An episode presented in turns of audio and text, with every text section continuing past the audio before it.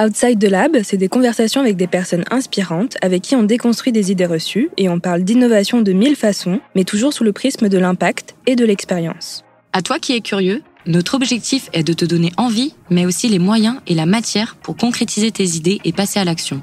Notre conviction, il faut penser plus large pour faire autrement. Dans cet épisode, nous abordons un thème un peu différent mais non pas moins intéressant car toujours très actuel, le développement personnel. Notre invité, c'est Éric de Monliveau, entrepreneur au parcours riche, fondateur du Booster Maker, une structure qui accompagne les entrepreneurs et les dirigeants, et enfin l'auteur du livre Le Guide des nouveaux samouraïs. Dans son intervention sincère et inspirée, il nous explique ce qu'il faut retenir de la philosophie et des vertus des samouraïs. Ce qui est particulièrement innovant dans son approche, c'est qu'il transpose son analyse au monde d'aujourd'hui et particulièrement à l'entreprise. Parmi les questions essentielles que nous abordons, Comment trouver son rythme et son équilibre? Comment faire cohabiter deux générations actives? Comment gérer sa réserve d'énergie, la pression ou encore le stress? Quelle est la différence entre le sens et le goût de l'effort? Et enfin, est-ce que la meilleure version de soi-même existe vraiment? La réponse à toutes ces questions dans notre échange passionnant. Bonne écoute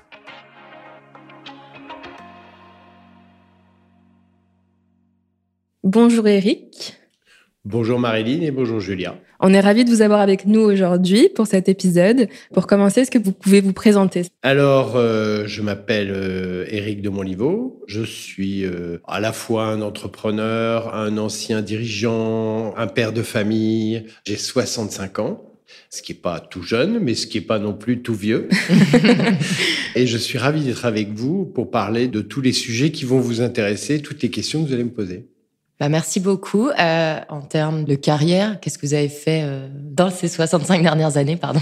Alors, euh, moi, j'ai commencé à travailler à 23-24 ans. J'ai travaillé pas mal toute la première partie de ma carrière à l'export, dans le domaine majoritairement des vins spiritueux. Ensuite, je suis parti et j'étais donc un peu un pionnier dans cette partie-là. Je suis parti faire mon tour du monde à 30 ans. C'était en 88. Ensuite, je suis revenu et j'ai continué à travailler dans les vins et spiritueux, mais sur le marché français. J'étais plutôt un commercial marketing. Je travaillais dans le groupe Rémi Cointreau pendant plusieurs années. Et de là, j'ai bifurqué dans le monde de la cosmétique dans le groupe Estée Lauder je me suis mhm. occupé de la marque en France sur la partie commerciale. De là, j'ai rebifurqué euh, cinq ans plus tard, c'est-à-dire euh, à la fin des années 90, dans l'univers de l'édition. Et là, je suis parti sur un, environnement de passion puisque j'ai repris un job important dans un groupe donc euh, d'Argo, Dupuis, Le Lombard, Co. Là, j'ai été directeur général adjoint dans ce groupe. J'y ai fait beaucoup, beaucoup de choses passionnantes. J'ai bifurqué dans ce groupe sur le monde de la presse puisqu'il une filiale de presse qui avait besoin d'un dirigeant, donc j'ai pris ce job. Et ça, je l'ai fait encore pendant un, bon bout de temps, cinq ans. Et en 2013, je suis sorti du monde de l'industrie. Hmm. Et j'ai créé ma société de conseil qui s'appelle le Booster Maker.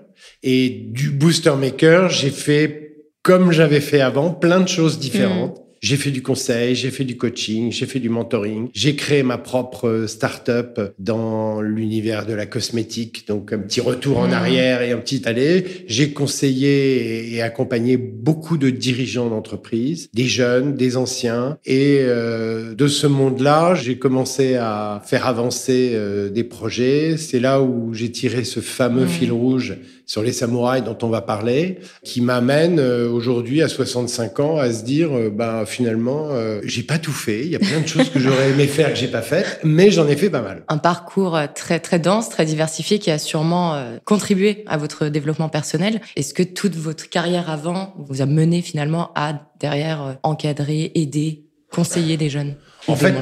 J'aime bien ta question, Julia. Ça a été une rencontre, un déjeuner. J'étais avec un de mes très bons amis qui fait des milliards de choses. Et euh, je lui dis, j'aimerais faire une chose avec toi. Dans tout ce que tu fais, il y a des choses que j'aimerais faire. Qu'est-ce que tu penses qui serait bien? Et lui, il me dit, viens avec moi au réseau Entreprendre Paris. Hmm.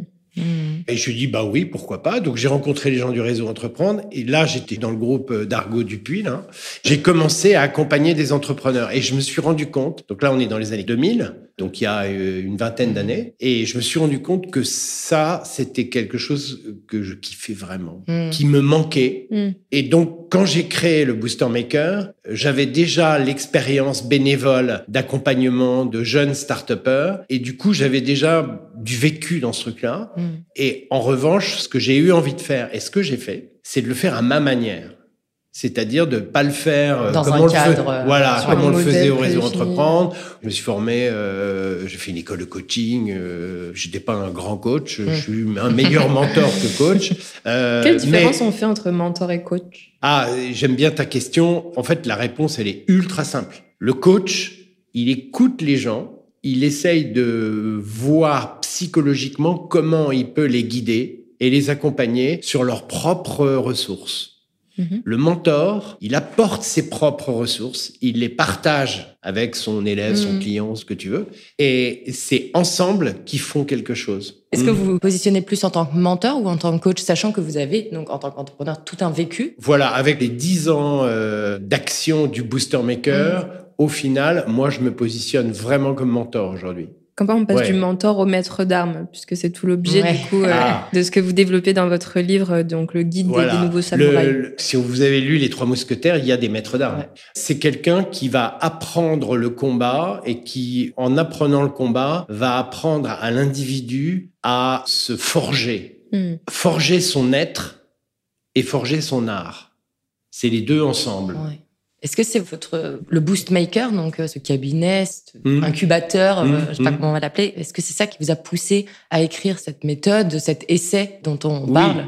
Oui, l'histoire, je la raconte dans mon livre, elle est euh, ultra euh, simple et ultra. euh, c'est un petit film. Hmm.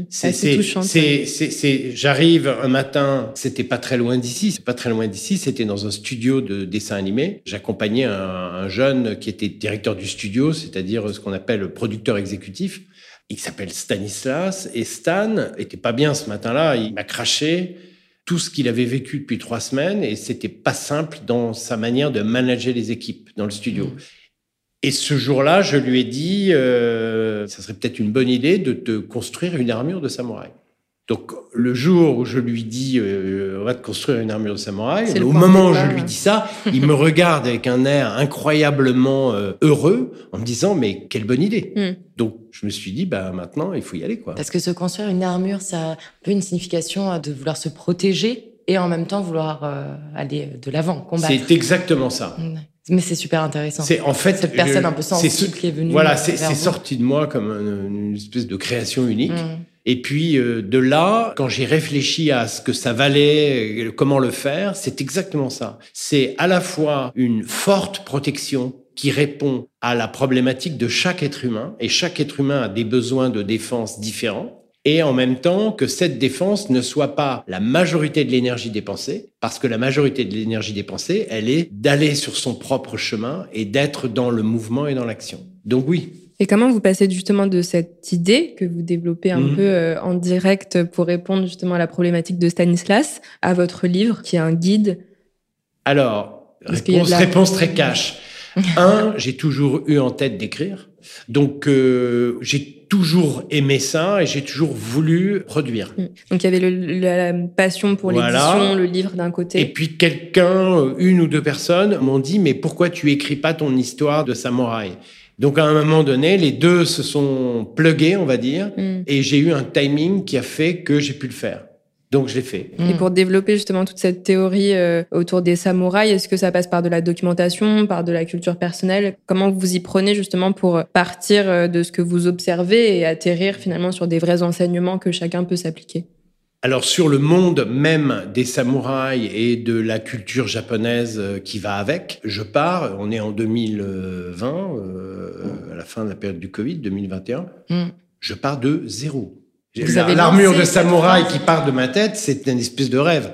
Donc je pars de zéro. Et là, effectivement, je suis rentré dans une euh, discipline pour me cultiver et d'aller chercher tout ce dont j'avais besoin. Et ensuite, tout ce que j'ai capté chez les maîtres samouraïs et dans toute la culture qui va autour de cette histoire, je l'ai effectivement mis en relation avec mon expérience personnelle de booster maker hmm. dans ce que j'ai fait dans le cadre d'accompagnement qui m'a amené à, euh, on va dire, euh, entre guillemets, produire accompagner, faire, on va dire, une dizaine de nouveaux samouraïs.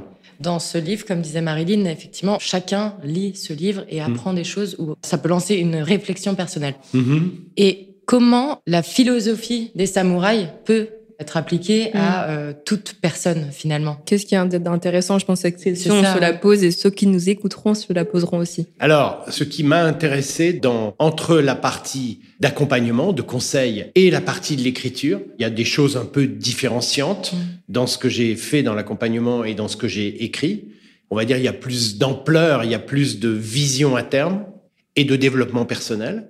C'est le monde des samouraïs et la formation des samouraïs est dans ce que j'ai pu voir, lire, comprendre, est une des formations les plus parfaites pour un être humain. C'est-à-dire que ce soit un homme, une femme, une personne jeune ou une personne plus mature, plus sage. Parfaite dans le sens complète? Oui, pour deux raisons principales. La première raison, c'est ce que j'écris dans ce livre, c'est l'art du sabre et du pinceau. Donc l'art du sabre et du pinceau, ça veut dire que le samouraï, pour devenir samouraï, doit avoir une complémentarité entre son être profond c'est-à-dire sa capacité intellectuelle, sa capacité morale, son envie, sa réalité d'être humain et sa science du combat, qui est un ensemble extrêmement cohérent. C'est-à-dire que, contrairement, par exemple, et c'est intéressant, contrairement aux chevaliers, les chevaliers, c'est la même époque, pratiquement c'est le Moyen Âge, le samouraï se forme pour devenir un être extrêmement complet, et il se forme autour de son code d'honneur qui est le Bushido, et le Bushido qui est euh, un code qui est formé de ces neuf vertus. Et sur ces neuf vertus essentielles, il devient un être non pas parfait, mais qui, jour après jour, se bat pour être le plus proche possible de la perfection. Mm-hmm pour préparer sa mort. c'est une philosophie finalement assez proche de ce qu'on entend aujourd'hui par le développement personnel, qui oui. contribuer chaque jour à, à s'élever, à grandir euh, pour atteindre un idéal qu'on se fixe. Exactement. Et en fait, ces vertus qui ne sont pas des règles sont des outils, sont des moyens pour réaliser exactement, Marilyn, ce que tu viens de dire on, lit très rapidement, je crois, dans le livre ou même sur la quatrième de couverture. Mm. Donc, un samouraï, c'est la dualité, l'importance du rythme et l'effort régulier, je crois. Oui, en fait, il y a plusieurs angles de tir. Cet angle de tir-là, c'est ce qui transforme l'analyse des vertus dans le monde d'aujourd'hui dans ce dont mm. nous avons besoin. Mm. Et dans euh, la dualité et le rythme sont les deux choses que j'ai réellement appris en lisant les grands maîtres samouraïs. La dualité est fondamentale. Tout, c'est le yin et le, yang. Voilà. Tout, tout est à la fois complémentaire et à la fois opposé. Donc en fait, nous sommes des lieux d'expérience. L'être humain est un lieu d'expérience qui doit apprendre à chercher les équilibres entre ce qui est complémentaire et ce qui est opposé. Et ça, ça sert à rien de l'expliquer ici, mais quand on comprend la dualité, et quand on sait que vivre au jour le jour et chaque chose que nous faisons à chaque instant est dans ce lieu d'équilibre, chaque décision qu'on prend, chaque jour, chaque semaine, chaque mois est un lieu d'équilibre, on comprend que on n'est jamais 100% humble et 100% vaniteux. Mais en gros, on cherche l'équilibre entre l'humilité et la vanité. Ma question sur ce sujet assez concrètement, hmm. justement, comment trouver cet équilibre? Parce qu'on cherche, je pense que chacun et chacune d'entre nous se cherche, comme vous dites, par exemple, sur certaines valeurs qu'on peut avoir, mais est-ce qu'il y a des clés, justement, que vous proposez dans ce livre pour euh, atteindre cet équilibre, en tout cas euh, à un instant T? Est-ce qu'il y a des questions à se poser, des postures à avoir? La première clé, c'est de comprendre que dans chaque instant, il y a cet équilibre. Et la recherche de cet équilibre passe par le deuxième point que mm. Julia met en avant, qui est le rythme. Le rythme, c'est une autre de mes grandes découvertes, qui est une découverte du maître Musashi, qui est pour moi le, celui qui m'a le plus fait rentrer en profondeur dans cet univers de samouraï et qui m'a permis de faire le lien avec euh, euh, ce monde d'aujourd'hui dans le livre. Mm. Nous avons un rythme. La première mission, c'est de comprendre son propre rythme et de faire en sorte que ce rythme-là ne soit pas en permanence adaptable au rythme de la société ou au rythme des autres ou au rythme Mm. d'une autre personne ou d'un autre. Du... On touche un point important parce que est-ce que vous pensez, ou en tout cas moi je le pense, Oui, la société peut casser ce rythme et comment bien sûr. on peut prendre Mm. du recul sur tout ça C'est pour c'est- retrouver notre c'est- c'est- c'est la même question que celle de Marilyn avec un, dans la dualité avec, où tu prends une autre branche. Oui, si on est capable de comprendre comment, par son propre rythme, c'est-à-dire par ses propres valeurs, par ce qu'on a en nous-mêmes, la nature, être naturel, être soi-même, être à son propre rythme, on a une possibilité de faire en sorte que chaque vision, chaque décision duel est beaucoup plus facile, puisqu'en fait, on le fait en fonction de sa propre nature, de son propre rythme. Oui, je pense se- que c'est à chacun d'avoir sa grille de lecture aussi par rapport à sa propre réalité et savoir comment s'appliquer du coup les principes de des Exactement. C'est-à-dire, en fait, dans son propre rythme et dans sa propre dualité, Mm. puisque le sujet est ouvert de cette manière-là. Quand on arrive dans une des vertus dont on a besoin pour être un nouveau samouraï, qui est la Mm. sincérité. Sincérité est une vertu que j'aime beaucoup. Mm. Et je l'aime beaucoup parce que il y a une grande différence dans la sincérité, à la fois dans la culture, dans ce qu'on est comme personne. Si on est un homme ou une femme, la perception de sincérité est pas toujours la même. Mm. Si on est un ancien comme moi, moi j'ai été formé dans les écoles de commerce, on me disait pas d'être sincère. hein. On me disait de bien choisir ma voix et on me disait euh, ne dis pas toujours la vérité. Mm. Aujourd'hui, dans la génération des forts, c'est-à-dire celle des moins de 40 ans, la Digital Native euh, Generation, il y a beaucoup plus de sincérité naturelle et un besoin de transparence qui euh, ressort et qui est euh, parfois même euh, direct, parfois même violent. Mm. Justement, vous abordez dans votre livre cette dualité qui peut exister aussi, euh, non seulement à chacun d'entre nous, mais entre les générations. Euh, Est-ce que vous pouvez nous expliquer, du coup, vous venez de revenir euh, Mhm. dessus rapidement, mais justement les forts et les sages, comment ils interagissent et finalement quels enseignements la philosophie des samouraïs peut leur permettre de mieux vivre ensemble?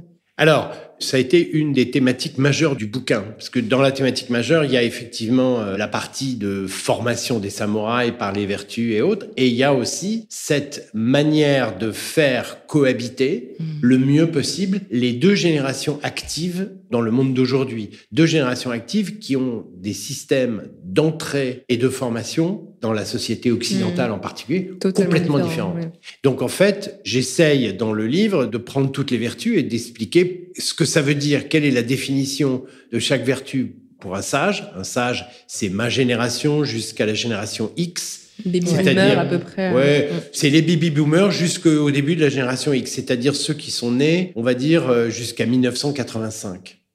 Et on va dire que les forts sont ceux qui sont la fin de la génération X et les Y et les Z, c'est-à-dire ceux qui sont vraiment, à partir de l'âge de 10 ans, qui ont été les digital Les natives. digital, ouais. ouais, c'est ça. Pourquoi le choix de ces mots sage et fort Est-ce que c'est une opposition? Est-ce qu'il y a, de... enfin, il y a forcément de la C'est une complémentarité? dualité. Oui. Déjà, on est sur une échelle duel. La sagesse et la force, elle n'est pas opposée, mais elle est complémentaire. Oui, Mhm. totalement. Donc on est bien sur une échelle euh, de dualité. Chaque individu est fort. Là, on est dans la, la science naturelle. Un individu vivant, il est fort quand il finit sa période d'enfance jusqu'au moment où il va entamer sa phase de vieillissement. Ça veut dire que dans ce moment de sa vie, que ce soit une plante euh, ou un être euh, vivant, euh, homme ou animal, il y a un moment donné où il est fort parce que il a toute la densité de sa capacité physique à son maximum. Mm. Ça, c'est la force. Et on transforme cette force physique en force mentale parce que c'est sur sa force qu'il construit. Alors que le sage, donc lui, il a commencé son vieillissement, et plus ou moins vieux, mais il a commencé son vieillissement, et comme il n'a plus cette force, il a une nécessité d'utiliser sa sagesse qu'il a acquis comme expérience ça. comme une forme. Oui, euh, il se une- repose et voilà, il va plus, Une, une forme de com- Comme de- vous avez de- dit, avec l'expérience, Mm. avoir du recul sur les choses. Tout à fait. Et en fait, j'explique que la force et la sagesse sont des compléments absolument essentiels, puisque le fort a besoin de comprendre par le sage ce que lui va faire souvent trop vite, souvent avec manque d'expérience. Mm. Et par contre, le sage qui, lui, sait que sa force est derrière lui, il va s'appuyer potentiellement sur le fort et il va aider le fort pour pouvoir, lui, prolonger sa vie par la sagesse. Mais dans quelle mesure on peut pas aussi penser que, puisque la sagesse est le fruit d'expériences, un fort peut être amené à justement avoir ces expériences relativement tôt dans sa vie et du coup entrer dans la voie de la sagesse assez tôt versus euh, quelqu'un euh, bah, qui aurait eu un parcours un peu lisse. Est-ce qu'il y a une notion aussi de d'événements dans la vie D'événements, ouais. Ce que j'aime dans ta question, c'est que, et je reprends le tout début de ce que tu expliquais en disant, il y a effectivement aujourd'hui des individus qui ont encore de la force et déjà de la sagesse. Hmm. C'est ce que tu as dit. Et vice versa. Ce sont les nouveaux samouraïs. C'est-à-dire que même si cette euh, équation est naturelle, qu'elle soit naturelle ou qu'elle soit accompagnée par euh, le livre ou d'autres ou plein hmm. d'autres choses, le nouveau samouraï, c'est par exemple le fort qui a parce qu'il a bien capté comment être sur sa voie, qu'il est dans le bon rythme, qu'il a compris les bonnes règles, qu'il n'a pas peur de l'effort, tu parlais de ça tout à mm. l'heure, qu'il reste naturel, qu'il reste lui-même, qu'il utilise les vertus non pas comme des règles, mais comme des outils pour avancer sur sa voie. Il a donc acquis le plus mm. rapidement possible la sagesse dont il a besoin pour accompagner sa force. Donc oui, c'est le nouveau samouraï. Ça ne veut pas dire que celui qui a moins de force ou presque plus de force et qui a euh, que de la sagesse ne pas non mm. plus être un nouveau samouraï. Je retiens beaucoup le être soi-même et de pas voilà être que fort ou que sage. On peut avoir une partie, mm. mais surtout de quand même se dire à chaque moment de sa vie, allons par étapes tout de même. Oui. Euh, ne pas vouloir euh, se dire sage trop rapidement. Bien sûr. plutôt capitaliser et continuer sur la force. Mais, mais à ça, moi, je me pose la question dans quelle mesure la sagesse relève uniquement de l'acquis et non pas de l'inné, parce que on peut pas euh, mettre de côté le fait que l'individu, euh, quand il vient au monde et quand il grandit, est dans un environnement. Donc cette philosophie et les différents aspects qu'on mmh. aborde peuvent aussi être de l'ordre de l'inné, et dans ce cas-là, participer au développement euh, de l'individu assez tôt et le pousser vers. tu te laisseras pas vivre des expériences comme le fort. Non, c'est juste que tu les apprends pas de la même manière, je pense. Du Donc tu les prends toujours avec du recul, euh, un peu step back et en restant sage, plus dans l'observation, sans euh, aller euh, de l'avant. Enfin, dans ce que tu dis, Marilyn, il y a une notion qui est intéressante, qui est que un ADN, un individu va naître avec un inné et on n'est pas à égalité. Hmm. On n'est pas à égalité à la fois sur ce qu'on est comme être humain, c'est-à-dire l'unicité de l'être humain, hmm et à la fois sur euh, l'environnement. Mm. D'où le son potentiel de puissance qu'on réalise. Mais, pas. mais, mais il y a, je le pense, des individus, et on le voit, euh, il faudrait en parler avec un instituteur ou une institutrice. À 10 ans, il y a des enfants qui ont un niveau de sagesse nettement supérieur à mm. d'autres. Ils ont un comportement de sagesse, ce qui ne veut pas absolument pas dire que quand ils auront 40 ans, ils auront l'acquisition de cette sagesse, ils en auront bénéficié autant que ceux qui n'en avaient pas et qui l'ont euh, acquis plus tard. Mm. Ça veut rien dire. Un enfant euh, ultra euh, compliqué, turbulent, qui est un adolescent addict à la drogue et à d'autres problématiques, peut très bien, à 35 ans, être un individu incroyablement complet mm. parce qu'il a, par lui-même, compris et acquis des choses hmm. dans la violence plutôt que dans hmm. le, long fleuve tranquille. Oui, en tout cas, c'est dans l'essai, dans le livre, on comprend bien euh, l'importance de la compréhension mutuelle entre euh, justement ces sages et ces forts. Oui. Hmm. Et c'est un sujet beaucoup plus difficile qu'on ne l'imagine parce que, en fait, c'est un sujet à la fois éducatif et à la fois de construction. Quand on a 25, 30, 35 ans, ce qui est votre cas, Mm. On n'a pas toujours envie d'avoir les conseils des sages. Pas toujours. Et même souvent pas envie.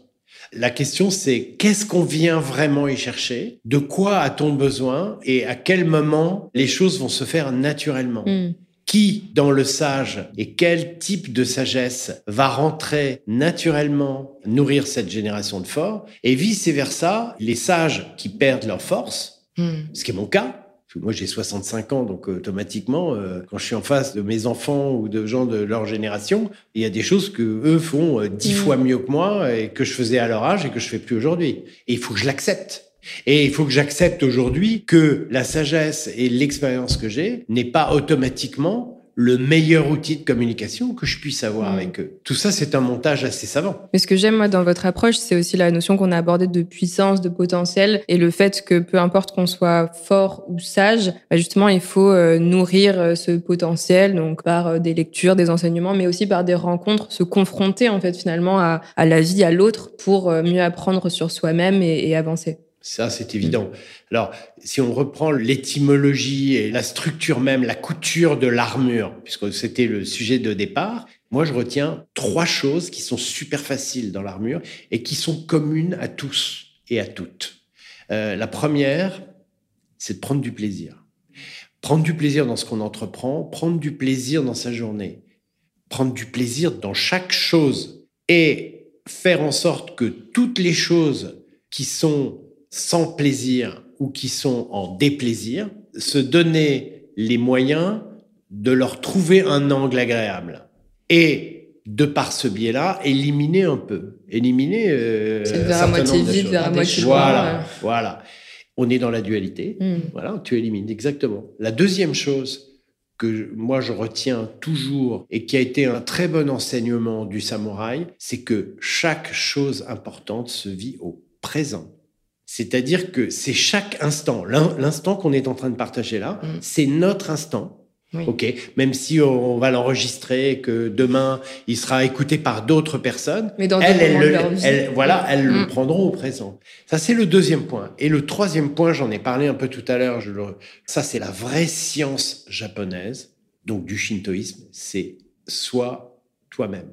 C'est le naturel. On est des individus naturels avec notre propre rythme. Il faut rester soi-même. Si on sort de son propre chemin, si on écoute trop tout ce qu'on a autour de nous et tout ce qui est autour de nous et que on se transforme en quelqu'un d'autre, on s'affaiblit. Mm. Donc en fait, il faut prendre sa propre carapace et construire autour. Chaque samouraï est différent. Et construire autour la propre armure qui nous convient.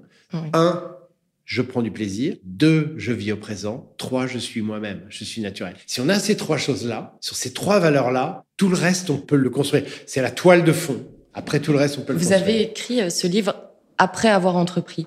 Quels enseignements vous avez vous-même tirés de votre propre livre et que du coup vous auriez fait différemment euh, lors de vos expériences euh, en tant qu'entrepreneur? Alors, j'aime bien ta question. Je dis pas que c'est difficile d'y répondre, mais sur ce que j'ai entrepris, j'ai gagné à peu près une fois sur deux. Enfin, j'ai fait une chose sur deux bien et une chose sur deux moins bien ou pas bien du tout.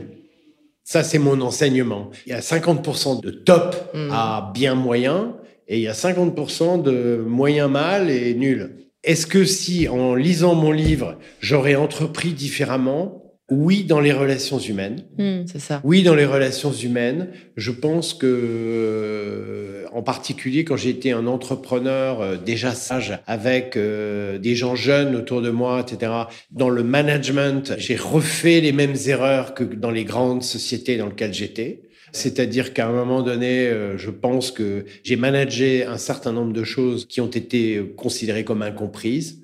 Et ça, est-ce que, euh, est-ce que, euh, est-ce que ma science de samouraï m'aurait aidé? Oui, sûrement. Donc, est-ce que la science mais je de l'ai pas utilisée. Oui, mais vous l'aviez pas encore. euh, Oui. Si j'étais en train de la faire parce que je faisais les deux en même temps, est-ce que je me suis moi-même auto-conseillé? Euh, La réponse est euh, C'est dur. Faites Est-ce ce que que je dis mes mentors Faites ce que je dis, mais que pas ce oui. que je fais. bah ouais. je suis un bon mentor pour les autres. Est-ce que je suis un bon mentor pour moi-même? La réponse est euh, Bah, a, c'est- pri- a priori euh, beaucoup moins bien. c'est se positionner en tant qu'entrepreneur et samouraï. Je pense que c'est très difficile ou même adapter les vertus que vous étiez en train euh, Hmm, La ouais. et de se les appliquer euh, à un contexte actuel ou au moment présent. Et justement, Et- ma question, c'est dans quelle mesure est-ce qu'on peut prendre la science des samouraïs et la transposer telle qu'elle dans l'entreprise? Est-ce qu'il y a des adaptations à faire? Euh, Est-ce que si on lit votre livre, euh, on a les clés, euh, prendre du plaisir, être soi-même? Je pense qu'il y a des clés pour chaque individu, que ce soit dans l'approche, euh, la connaissance des sages et des forts, qui est la première partie du livre, que ce soit dans les essentiels, qui est la partie centrale du livre, ou que ce soit dans les exercices, où là, il y a des choses très pratiques. Hmm. Par exemple, l'exercice sur la pression et le stress, vous l'avez lu? Ah non, Non. moi pas. Alors, en fait, ça part d'un truc ultra simple. D'abord, ça part d'une chose, la première chose, la chose qui est la plus importante pour comprendre la pression et le stress, c'est euh, que j'utilise dans l'exercice, mais que j'écris à un autre moment du livre, c'est la réserve d'énergie. Là, ça fait partie du rythme. On a chacun en nous une réserve d'énergie. Et la réserve d'énergie de Julia est pas exactement la même que la mienne, ni la tienne, Marie. Vous en parlez dans la partie sur le goût de l'effort. Voilà, il faut bien la connaître. Il faut savoir où est ton curseur d'énergie à chaque moment. Ça, ça fait partie du présent. Après, l'histoire de la pression et du stress, j'explique l'histoire du vélo. Et je, dis, voilà, tu pars avec un vélo sous-gonflé. Je pense que vous avez testé ça. Vous partez avec un vélo qui est mal gonflé. Vous partez faire du vélo. Vous allez faire 20 km. Bah, les 20 km que vous allez faire avec un vélo moyennement gonflé, vous allez dire, tiens, il marche pas très bien ce vélo. Ou alors, euh, moi, je, peut-être que je suis un peu fatigué. Voilà. Mm. Voilà. Le vélo est bien gonflé. Il est parfaitement sous pression. Le vélo, il roule. Mm. La pression, c'est positif. La pression, c'est positif. Elle fait appel à nos réserves d'énergie, elle est positive. Mm. Et à partir du moment où il y a des éclairs dedans, des nuages et des choses qui font que cette pression, on a mal géré les éléments positifs de la pression, on arrive dans un autre univers, et là on est dans l'univers psychologique de l'entreprise, et on se met dans le stress. On se met dans le stress pourquoi? Parce qu'on supporte pas un truc autour de nous qui est pas bon, on n'est soi-même pas en super forme, on n'a mmh. pas euh, bien capté nos mmh. réserves d'énergie, on ne sait pas exactement où on en est, on n'est pas dans le présent, on est dans le passé, ou on a mal anticipé le futur. Ou on a mal anticipé. Mm. Et donc là, on se met dans une situation de stress. Et la situation de stress, elle devient extrêmement complexe quand elle est un mix entre l'individu et le collectif. Mm. Parce que le stress de l'individu, euh, soit certaines personnes le gardent pour eux, certaines personnes l'externalisent. Mm. Après, ça fait des éclairs, etc. Mais en fait, la pression, c'est positif. C'est très positif. Si on la maîtrise, si on sait ce qu'on veut en faire, on se met sous pression. Hmm. Hmm, oui, bien sûr. le stress, c'est négatif parce que c'est la mauvaise transpiration de la pression. Hmm. Est-ce qu'il y a d'autres justement exemples que vous abordez juste pour donner une, idée aux auditeurs des cas d'usage qu'ils peuvent retrouver et dans lesquels ils peuvent appliquer euh, Il y a un point, euh, je pense que vous l'avez probablement lu, qui pour moi a beaucoup beaucoup de sens parce que ce livre, je l'ai dédié à mon père qui est mort il y a une dizaine d'années. Mon père était une sorte de c'était pas son métier, mais euh, en tant qu'amateur, il était comme un guide de montagne. Et donc, il nous a entraînés en montagne très très jeunes. Mm. Et en fait, mon père m'a appris le goût de l'effort. Et le goût de l'effort, ça n'a rien à voir avec le sens de l'effort. Ça, c'est important parce que si se mettre dans l'effort, c'est se faire plaisir, la mm. première arme de l'armure, se faire plaisir. Si on se fait plaisir en se transformant, en grimpant, en montant, en, faisant l'effort de devenir mm. ce qu'on veut devenir, c'est une clé absolument incroyable. Si en revanche, et c'est pour ça que moi je n'aime pas l'expression du sens de l'effort, le mm. sens de l'effort, pour moi, ça veut rien dire. Mm. On a le sens de l'effort. Bah, c'est bon. Va expliquer ça à quelqu'un de 20 ans qui rentre en stage dans ton entreprise, dit euh, en fait, tu fous pas grand chose, tu n'as pas le sens de l'effort. Il va te regarder avec des yeux comme ça. pour moi, ça veut rien mm, dire. Mm je prends du plaisir à faire des choses difficiles. J'essaye pas de prouver, j'essaye pas de prouver quelque chose ou. Euh... Vas-y, Marilyn. Question. Aujourd'hui, on voilà, développement personnel. Je pense que c'est un, une thématique euh, voilà assez prisée, euh, notamment sur les réseaux sociaux, et notamment euh, voilà l'idée que chaque jour il faut devenir la meilleure version de soi-même. Et moi, quand j'entends plutôt la philosophie des samouraïs que vous développez, et notamment la notion de dualité, finalement, est-ce que on peut devenir la meilleure version de soi-même, ou est-ce qu'il y a une meilleure version de soi-même ou est-ce que c'est ce qu'on s'est dit dans chaque instant On est à la fois euh, bah, la meilleure et pas la pire, mais en fonction de ce qu'on décide et de l'équilibre qu'on a, on va prendre la bonne décision, on va aller dans le bon sens comme on aurait pu ne pas y aller. Qu'est-ce que vous pensez du... J'aime bien cette manière de raisonner la chose. Et en fait, tu as trouvé toi-même la propre réponse par la deuxième partie de ta question. Le samouraï, ou le travail euh, collectif qu'on fait euh, autour de cette idée, c'est pas d'être en permanence la meilleure version de soi-même. Hmm. C'est être en permanence la meilleure version de soi-même. C'est ce que les Américains appellent un wishful think. Hmm. Hmm. Non, au jour le jour, on doit être capable de savoir à quel rythme on avance sur son propre projet, sur sa propre voie. Que ce soit rapide, lent, que euh, à certains moments on retourne en arrière parce que la vie fait que euh, on est obligé de retourner en arrière, c'est pas un problème. Ça n'est pas une difficulté. On n'est pas obligé d'être des êtres parfaits en permanence euh, en train de désirer donner le meilleur de soi-même. En revanche, on a une ligne hmm. qui est de dire pour arriver à réaliser mon objectif, qui est plus ou moins ambitieux selon le rythme et selon les individus, pour arriver à le réaliser, il faut que je sois au présent naturel. Il y a des jours où on a une énergie et une capacité euh, de réalisation. Des jours ou des moments de la journée, euh, c'est une catastrophe.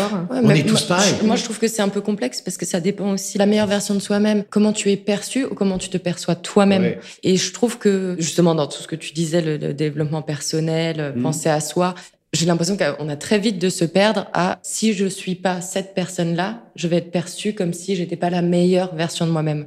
Et donc c'est là où c'est important, et je trouve la troisième, le naturel, rester naturel et mm. pour soi-même et pas pour euh, les autres, pas pour euh, et se fixer une exigence sur la fin plutôt que sur les moyens. Puisque bien sûr, euh, bien sûr. Mm. Mais si tu prends les trois armes essentielles de, de l'armure et que tu dis un, je dois trouver l'angle du plaisir la pire des journées de ton prochain mois, de ton mois de novembre, qui est quand même le mois de novembre, c'est quand même un mois où, le mois des brouillards, etc. La pire des journées, il y a un moment dans la journée où tu vas prendre du plaisir à rencontrer, à faire, à réaliser quelque chose que tu n'avais pas fait depuis longtemps, ou ça peut être un instant. Mais ce plaisir-là, il est essentiel parce qu'il te remet sur la voie. Il te mm. met sur la voie dans une journée catastrophique de brouillard, de pluie, de tristesse, de mauvaise compréhension avec d'autres mm. personnes. Deuxièmement, quand tu as eu le plaisir, tu vis au présent. Quand euh, c'est dur parce que la, la, journée est difficile ou le moment est difficile, mais c'est quand même ton moment, c'est le moment du présent, donc tu vis avec. Et la troisième chose, je suis moi-même, mm. je suis naturel. Et voilà, dans quelle mesure est-ce que vous considérez que cette philosophie des samouraïs est innovante? Pourquoi elle est innovante?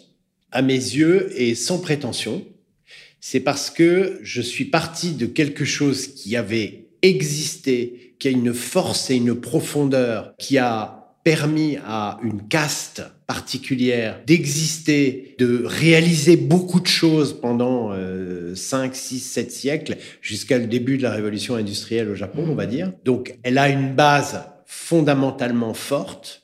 Et moi, je l'ai reprise et j'ai essayé de faire pour les nouveaux samouraïs une lecture adaptée de quelque chose de fort et d'existant, comme un trésor que tu rouvres mm. des siècles après.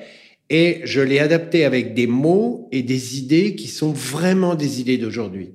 C'est en ça qu'elle est innovante. Elle est innovante parce qu'elle respecte non pas une voie du passé, mais une voie qui a remarquablement fonctionné, qui a des forces historiques euh, reconnues. Et je lui donne aujourd'hui des habits. L'armure mm. que je propose, c'est pas une armure euh, dorée avec des casques euh, comme comme autrefois. elle, est, elle, est, elle est remplie de sagesse et de elle conseils. Est, elle est pleine de choses modernes. la question de l'ego chez le samouraï, comment est-ce que vous l'abordez? Est-ce que bah. l'ego vient euh, en conflit avec euh, la dualité? Dans quelle mesure est-ce qu'un samouraï peut être unique, peut euh, prendre le dessus par rapport à ses frères d'armes, par exemple? Est-ce qu'il y a la notion de leader derrière ça, c'est intéressant, notamment quand on, on, y pense dans le monde mhm. actuel, dans mhm. l'entreprise, où le manager, il doit prendre cette posture, qui est pas forcément une posture naturelle pour lui aussi, et s'astreindre à un rôle qui n'est mhm. pas celui qu'il aurait eu dans la vie de tous les jours. Donc, ce sujet de l'ego et de la manière dont on doit ça fait. Ah. Est-ce que l'ego, c'est une question hyper complexe, ça mérite pratiquement une, une heure de, de discussion. Est-ce que l'ego dont tu parles là est lié au rôle dans l'entreprise? Parfois oui, parfois non. C'est-à-dire que en fait, moi, ce que je trouve très intéressant, c'est que j'ai vu des gens qui étaient des managers naturels, mais qui n'étaient pas du tout les meilleurs dans leur job. Si on se dit, par exemple, moi, j'ai démarré ma carrière euh, dans les métiers commerciaux. Bah, les meilleurs commerciaux sont très rarement les meilleurs managers et vice-versa. Mm. C'est souvent des mauvais commerciaux qui font des très bons managers de commerciaux. Donc ça veut dire que pour être pérenne, l'entreprise euh, doit aussi adapter son organisation pour euh, puiser dans les forces de chacun et chacune. Non, et puis l'ego, c'est quelque chose, selon moi, qui peut être très nocif, mais c'est quelque chose qui est naturel. Enfin, certaines personnes ont un ego plus fort que d'autres, mais dans la construction de l'armure, il faut savoir, je pense, hein, doser cet ego, le contrôler aussi, Enfin, ça fait partie, je pense, du développement aussi personnel. C'est le sujet, mais je trouve que aujourd'hui, l'ego a été un peu diabolisé dans la société dans laquelle on vit, alors que c'est croire en soi, être soi-même, c'est tout ce qu'on dit depuis tout à l'heure. Oui, parce qu'il est mal. Tu sais pourquoi? Parce qu'il est mal défini. Donc, en fait, on en a fait un, dérivé. On parle de l'ego, il a trop d'ego. C'est-à-dire, mm. quand on dit de quelqu'un qu'il a trop d'ego, c'est-à-dire qu'il est trop centré sur lui-même, et le fait qu'il soit centré sur lui-même change son comportement. Ça veut dire ça. Alors qu'en réalité, ce que tu dis est tout à fait exact. L'ego, c'est la capacité de maîtriser la réalité mm. duel entre soi-même et l'ensemble de son environnement. Mm. La science des samouraïs et celle des nouveaux samouraïs, c'est ce que j'explique à un moment donné quand je parle du Bushido et des neuf vertus. J'explique qu'il y en a quatre qui sont, on va dire, régaliennes, il y en a quatre qui sont humaines et sociales, et il y a la dernière qui est la maîtrise de soi, qui fait le lien entre toutes. Mm. Et en réalité, quand on a la maîtrise de soi, son propre ego n'est pas gênant pour les autres. Mm. Jamais, jamais on a un peu divergé par rapport à, la question initiale, mais je trouve que justement cette philosophie des samouraïs appliquée au monde de l'entreprise, au rôle, au grade, est assez intéressante. Et dans quelle mesure, en tant que femme, parce que du coup c'est quand même un sujet euh, que vous abordez quand vous avouez euh, voilà avoir honte qu'il existe encore de très nombreux ah, clubs, dans le monde réservé aux hommes. Mmh. Dans quelle mesure, en tant que femme, on peut euh, s'affranchir de l'idée reçue qu'un samouraï est un homme? Alors, je viens de faire une grande conférence euh, dans une association qui s'appelle Dare Woman, qui était fortement euh, axée sur cette question-là.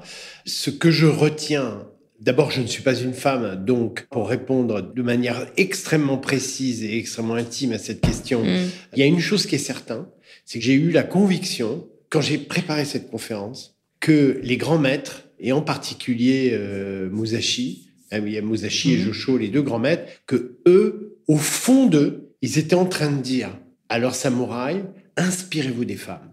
Parce qu'à l'époque, euh, on est dans une époque, le deuxième millénaire, enfin le premier millénaire après Jésus-Christ, et le deuxième, c'est-à-dire entre les années 600-700 euh, et les années, euh, on va dire 19e, début du 19e, où les femmes ont essayé de sortir de l'oppressement des patriarcats.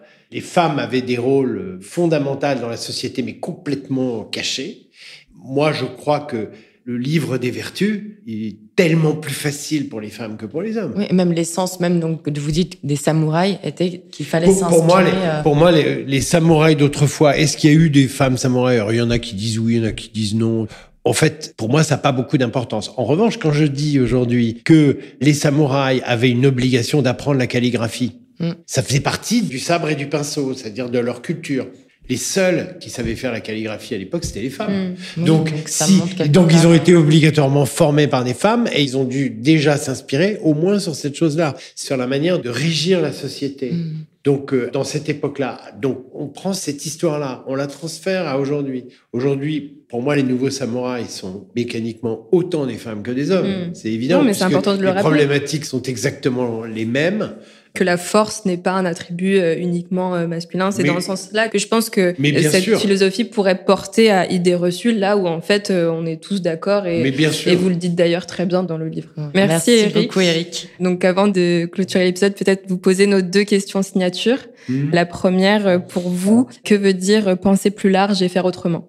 Que veut dire penser plus large et faire autrement? Penser plus large, c'est à chaque jour faire en sorte que l'individu est dans un environnement social, planétaire, qu'il va respecter dans lequel il va apporter non pas une marque personnelle, mais euh, le verre additionnel pour bien remplir le lac. Mm. Mm. Le lac ou la rivière, euh, l'image est là. Donc penser plus large, c'est qu'est-ce que chaque individu apporte à la contribution logique du développement de la vie euh, qu'on mène. Après, la deuxième partie... Faire autrement. C'est faire autrement.